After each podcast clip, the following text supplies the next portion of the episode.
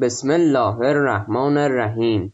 کلاس های مجازی سیرت جاودان استاد امیرآبادی جلسه سوم.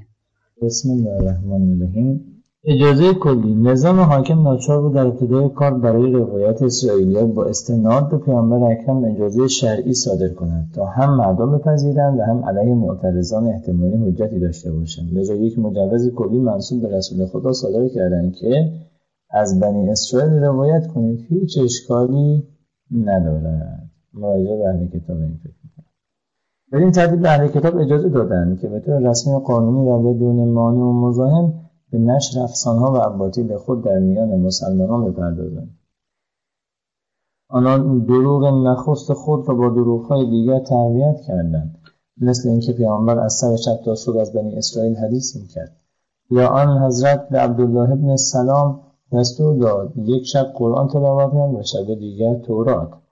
می‌دونید اینا تمایل داشتن از اینکه از اهل کتاب حدیث نقل بکنن. این که دلایل رو جلسه گذشته عرض کردیم این بود که اینا به هر حال می‌خواستن گرایش مردم به دین و گرایش مردم به نقل حدیث رو یه جوری ادفاع بکنن اونا این شکلی شد.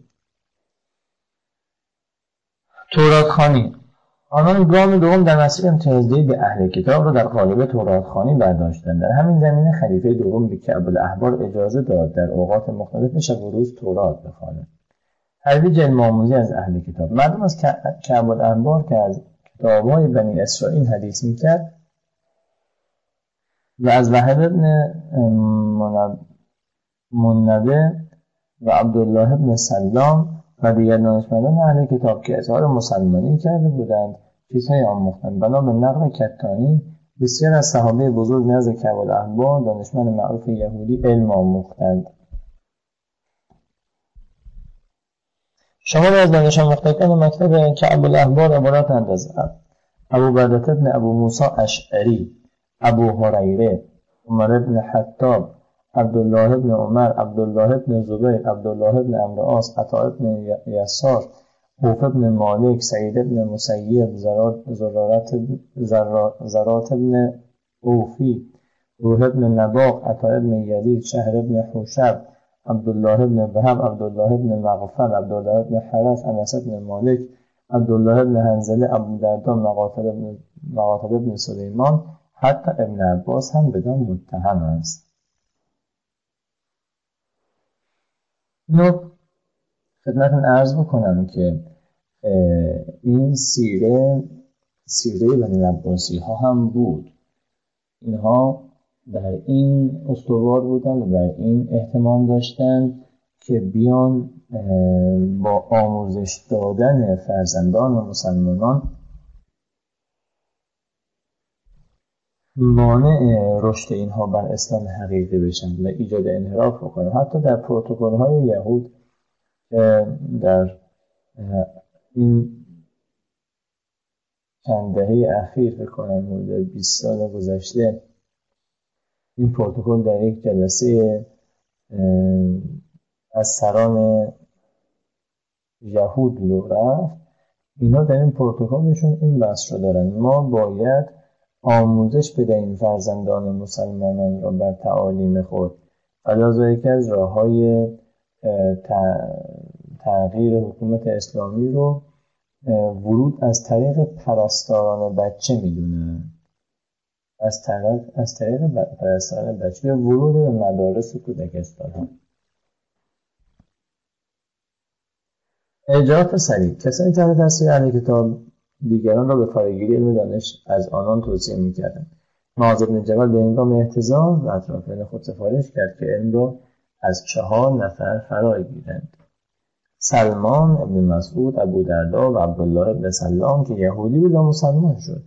مردی درباره مسئله از عبدالله ابن عمر سوال کرد عبدالله که مرد یهودی به نام یوسف نزد وی بود گفت از یوسف بپرس که خداوند می‌فهمد فاسالوا اهل الذکر ان کنتم لا تعلمون.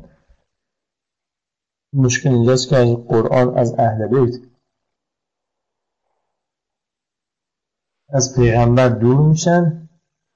و قرآن رو تفسیر رأی می‌کنن شاگردان که احبار با مراجعه به شرح احوال صحابه و تابعان معلوم می شود که بسیاری از روایات آنان ولو با چند واسطه به کعب احوال می رسد این میرساند که کعب شاگردان بسیاری داشت. شاید سبب این کار اعتماد زیاد بود که خلیفه دوم عمر بن خطاب به او داشت و بارها به نیکی از او یاد می‌کرد. از جمله هنگامی که کم به او نزدیک می‌شد و با چاپلوسی و چپ زبانی به او سخن می‌گفت. عمر می‌گفت من قوم موسی امتون یهدون الی الحق و بهی یعدلون. می‌گفت پس از قوم موسی امتی هستند که هدایت می‌کنن به سمت حق و به آن اعتدال میورزند پس از اون پس از اون معاویه هم احتمال بیشتری به کبال احبا نشان داد و مدالهای افتخار بیشتری تقدیم می‌کرد. کرد از این تعریف و تمجیدها استفاده کرد و آنان را برای جلب هرچه بیشتر شاگرد به کار گرفت و آنچه خاص قریه و اقتضای اهدافش بود در میان شاگردان رواج داد. ابو هریره یکی از شاگردان او بود چنانکه از رسول خدا روایت می‌کرد از وی نیز روایت می‌کرد. که احوال به صورت یکی از شخصیت ممتاز و بلند مرتبه شد چنانکه حتی خلیفه هم وی را حکم قرار می‌داد. تا شاید پاسخ کافی و حکم عادلانه و نزد او پیدا کنم. موقعی و ابن عباس در قرائت آیه از قرآن اختلاف کرد. ابن عباس می‌خوان عین هم عین همه در حالی که معاویه می‌گفت عین حامیه. آن دو با هم توافق کردن که ابو را داور کردند. از او پرسیدن خورشید را در تورات چگونه می‌بینیم پاسخ داد گلی سیاه. به این تعریف پاسخ بدید که ابن عباس موافق بود. بنابر یک روایت معاویه ابتدا این موضوع را با عبدالله ابن امر آس در میان گذاشت ولی او موافق معاویه بود. سپس از که احبار پرسید و او پاسخ داد که موافق دیدگاه ابن عباس بود. مقام که احبار نزد معاویه آنقدر بالا گرفت که شخصا از او تقاضا کرد منصب قصه گویی را بر گیرد این مرد برای مردم منشأ برکت بود تا آنجا که کتانی گفت معاویه قیمت گیریم به کعب احبار و بالا بود. این مسئله معروف و مشهور است. یعنی انقدر برای این فرد ارزش قائل شد که جایی که نشسته رو هم ارزشمند کرد. مثل اون اون حربه که امروز یهودی به کار می‌برن. میان تابلوی فلان کس نمی‌دونم ببخشید خیلی نظرت می‌خوام. ادرار فلان خواننده. اینها رو برای شما تبلیغ می‌کنن قیمت گذاری می‌کنن. ابوالعبر می‌دانست که چگونه تواند مردم را جلب آنان را با خود موافق کنند او خوب می‌دانست که چگونه می‌تواند در جان و روح مردم رخنه کرده چگونه چه وقت و چه صورت ریشههای خود را در میان پیروان و هواداران خویش توضیح کند تا همچنان به او محبت دوستی و اعتماد داشته باشند به مواردی توجه کنید. ابوالعبر خلافت علی علیه السلام. چند از سیاست کلی خلافت درباره علی علیه السلام و اهل بیت آگاه بود. او به خوبی می‌دانست که در کار است که علی و خاندان او را از خلافت و خلافت را از آنان دور سازد. علی را هنگامی که عمر در خصوص خلافت با کربلاء مشورت کرد و اسامی نامزدها را به گفت چون نام علی رسید کرد سرسختانه با مخالفت کرد. او از سیاستهای پنهانی دستگاه خبر داشت و می‌دانست که رد وی به مزاق خلیفه خوش میآید و به آینده نگری دوراندیشی و آرزوهای وی هماهنگی دارد. لقب فاروق. اهل کتاب با اعطای لقب فاروق خود را به خلیفه دوم نزدیک ساختند این لقب مذاق عمر خوش آمد. منابع تاریخ نشان میده که اهل کتاب نخستین کسانی بودند که به عمر فاروق گفتند. شاید از روایت تبری به دست آید که شخص کعب الاحبار پس پسر خطاب را فاروق نامید. فاروق و صدیق از القاب خاص امیرالمؤمنین بودند.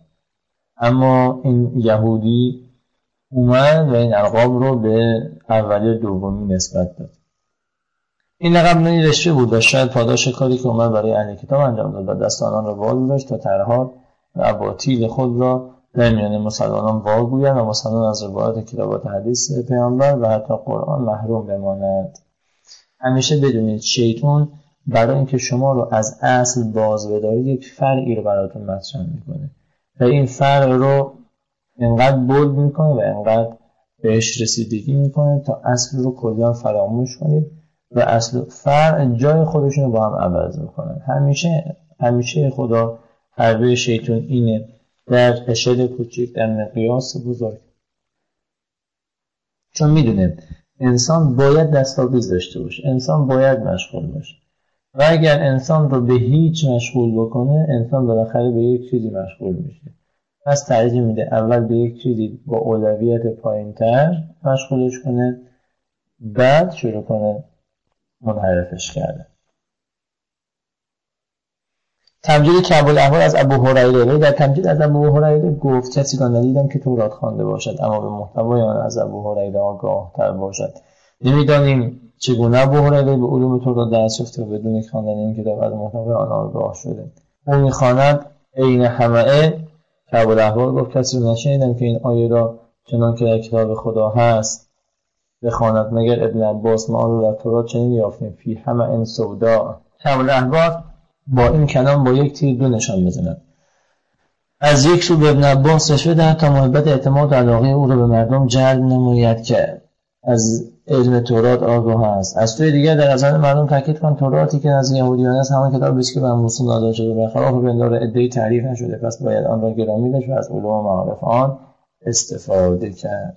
روایت شده که ابوالاحبار و عبدالله ابن امر آس به هم رسیدند تنبیل که ابوالاحبار از پسر امر است کم گفت آیا فلان میدانی؟ گفت آری گفت چه می‌گویی گفت می‌گویم اللهم لا تیرک ولا خیر الا خیرک ولا رب غیرک ولا قوت الا بک. کم گفت تو فقیرترین مردم عرب هستی. یا فال میدانی؟ تو فقیرترین مردم عرب هستی. این دو همونی که تو گفتی در تورات مکتوب است. نقش قصه گویان در تاریخ اسلام. یک نفر.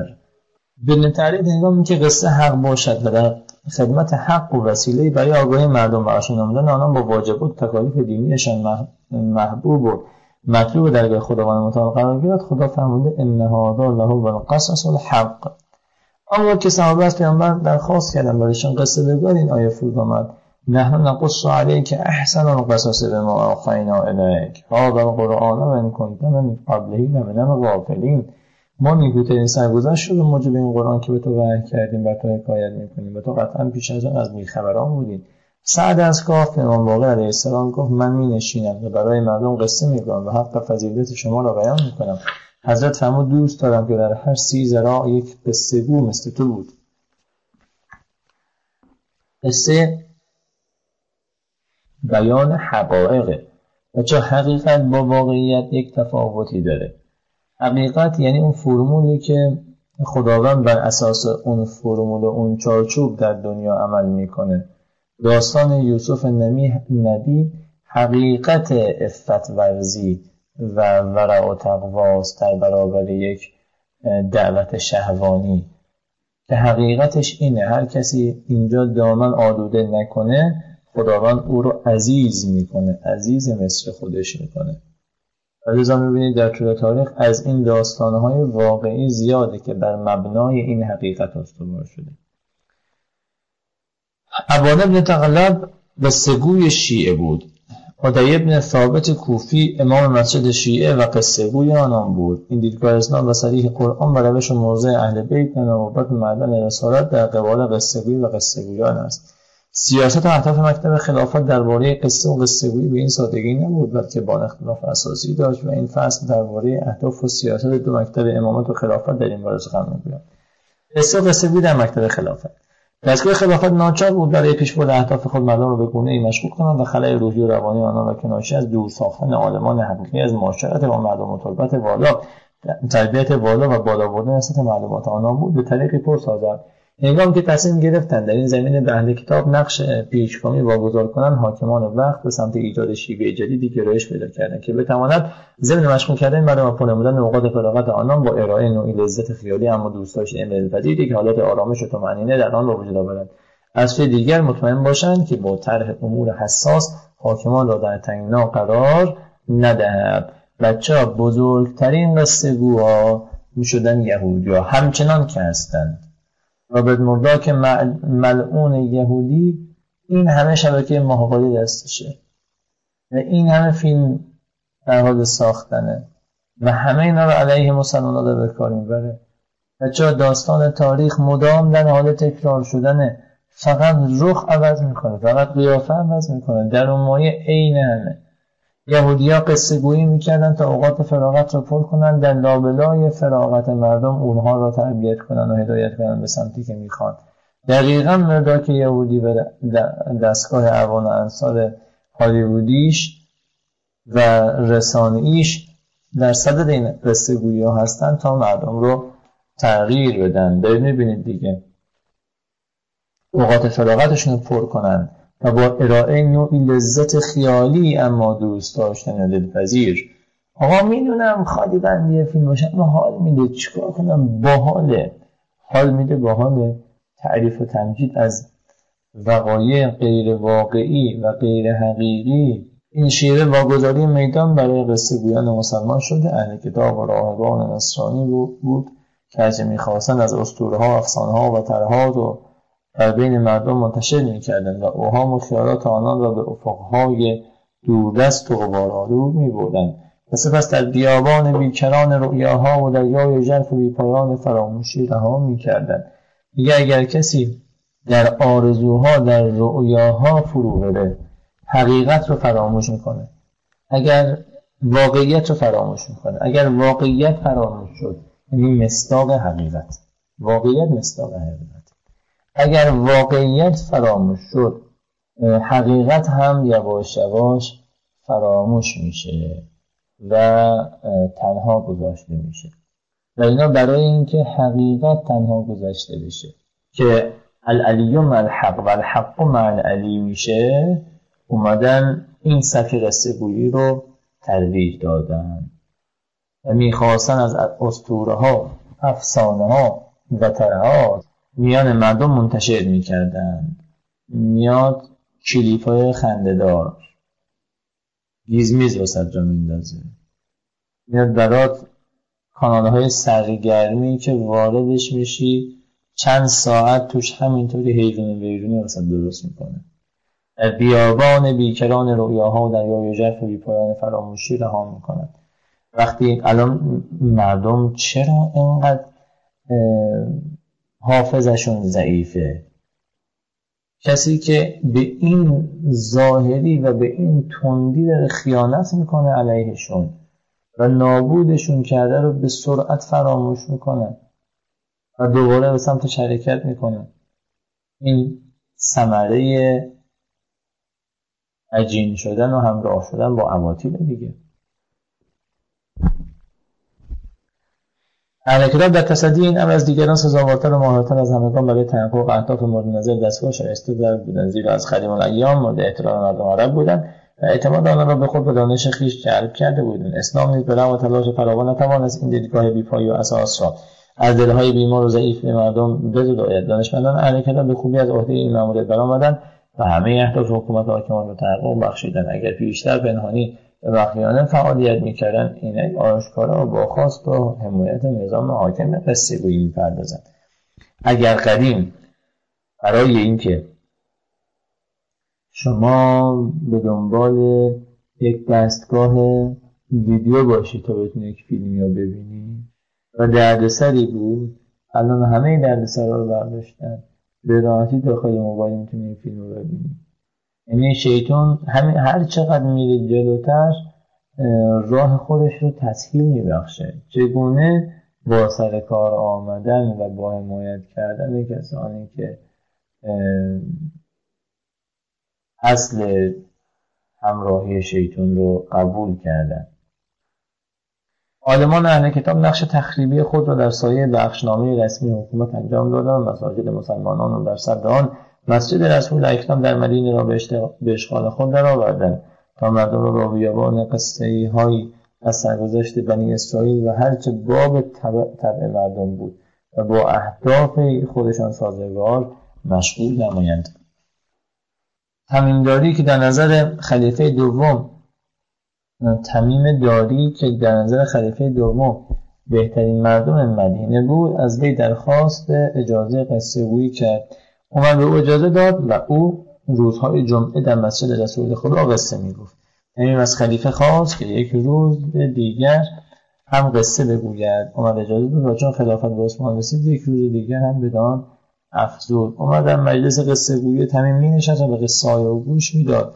گویند تمیم این کار از یهودیان و نصارا یاد گرفت در حالی که خود پیش از مسلمانی نصرانی بود.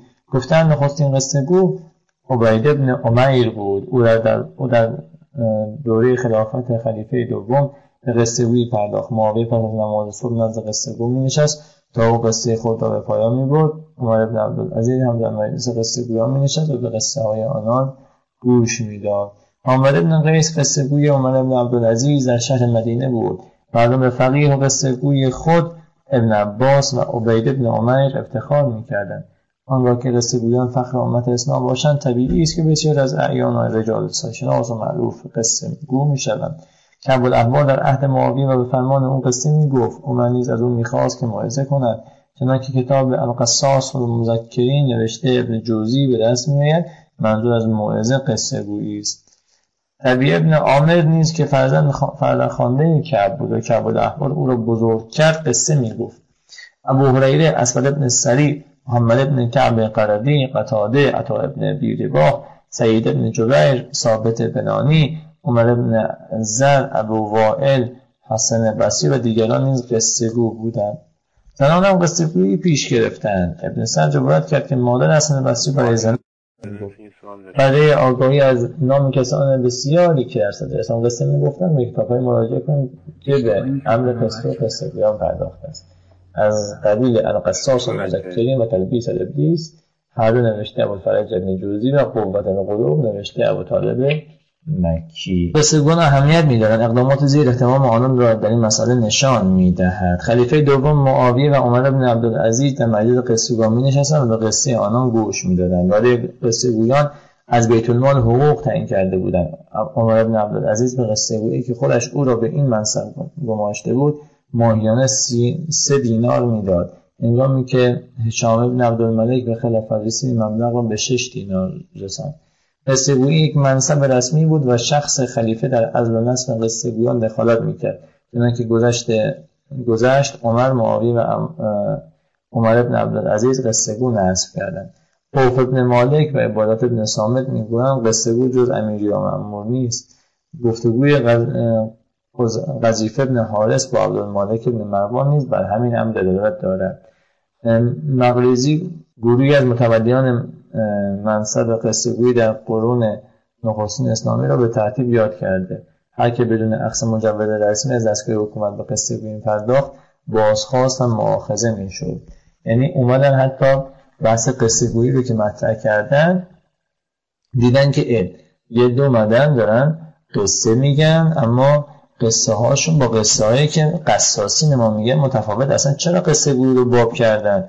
به خاطر اینکه یک دکونی در کنار قصه های حقیقی قرآن داشته باشند قصه های یهود و تورات رو مطرح کنند معمولا در قصه گویی ها اینها می یک همزاد پنداری رو در مردم القا می‌کردن و مردم رو میگماشتن به رؤوس اموری که می‌توانست خطا آفرین باشد. مثلا به سمت دنیا مثلا به سمت شهوت مثلا به اینکه بعضی از امور هیچ اشکالی نداره. اینا رو جدا بکنن از مراقبه ها و تقوه ها در مقابل قصه های حقیقی که در قرآن اومده.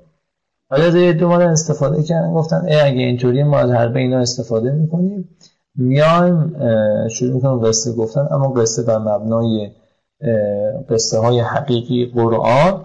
دیدن اه ما آمدیم قصه گو رو نصب کردیم قصه گو رو اووردیم که مردم منحرف بشن با ما هم را بشن. یه دو دارن این را سو استفاده می‌کنن. چه کنیم؟ چیکار نکنیم؟ آقا اجازه قصه گفتن به هر کسی ندید. باید مجوز صادر کنید. همه دارن حرف خدا پیغمبر می‌زنن همه دارن حرف دین می‌زنن. آقا اجازه تبلیغ به غیر طلبه ندید. ابو حیثم قصه گوی جماعت در اصل امویان بود چون عباسیان روی کار آمدن او را عرض کردن. ابو حیثم به این امر اعتراض کرد و آن را نپذیرفتند. خلفا هم گونه که برای جماعت قصهگو نصب می‌کردن برای سپاهیان قصهگو تعیین می‌کردن تا ضمن تحریک نیروها در روحیه حماسی در آنان بدمند و از نظر سیاسی هم آنها را مطابق اهداف و مقاصد خلیفه توجیه کنند. حسن ابن عبدالله تصریح کرده که پادشاه متولی پادشاه متولی منصب قصهگویی سپاه است. خلیفه در چگونگی نوع و مقدار کاری که به قصهگو واگذار می‌شد دخالت مستقیم داشت.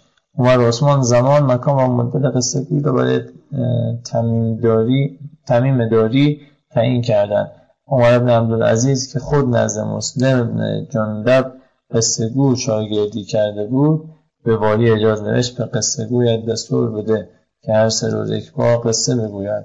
عمرا هم قصه, گوی، قصه گویی می‌کردن و چنان که از عبادت ابن سامد و عوف ابن مالک نقل شده حتی آن را روایت منصوب به رسول خدا می‌دانند که قصه نمی‌گوید مگر امیر یا معمور یا این روایت رو از مثلا حضرت نقل می‌کنند قصه نمی‌گوید مگر امیر یا معمور یا مختال یا گفت متکلف از سوی امیر اینم اضافه کرد. کسی که از سوی امیر تکلیف بهش شده.